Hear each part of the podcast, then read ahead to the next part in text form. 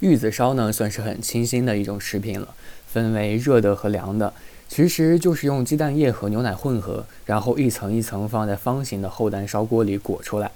并且它的制作过程是全透明的。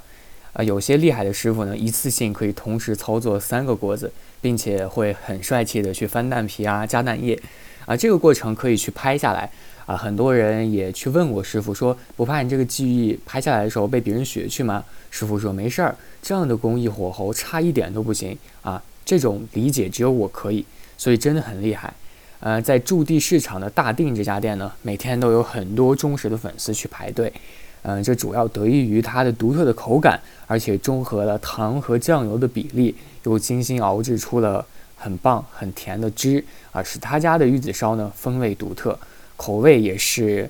比较甜的，因为有很多家的玉子烧是咸的，啊，很多人。比如说咱们天朝有很多分为甜党和咸党啊，这是有区别的。所以这家店的玉子烧是甜的，很适合我自己去吃，也适合很多甜党去吃。啊，同时呢，它里面有带了一点点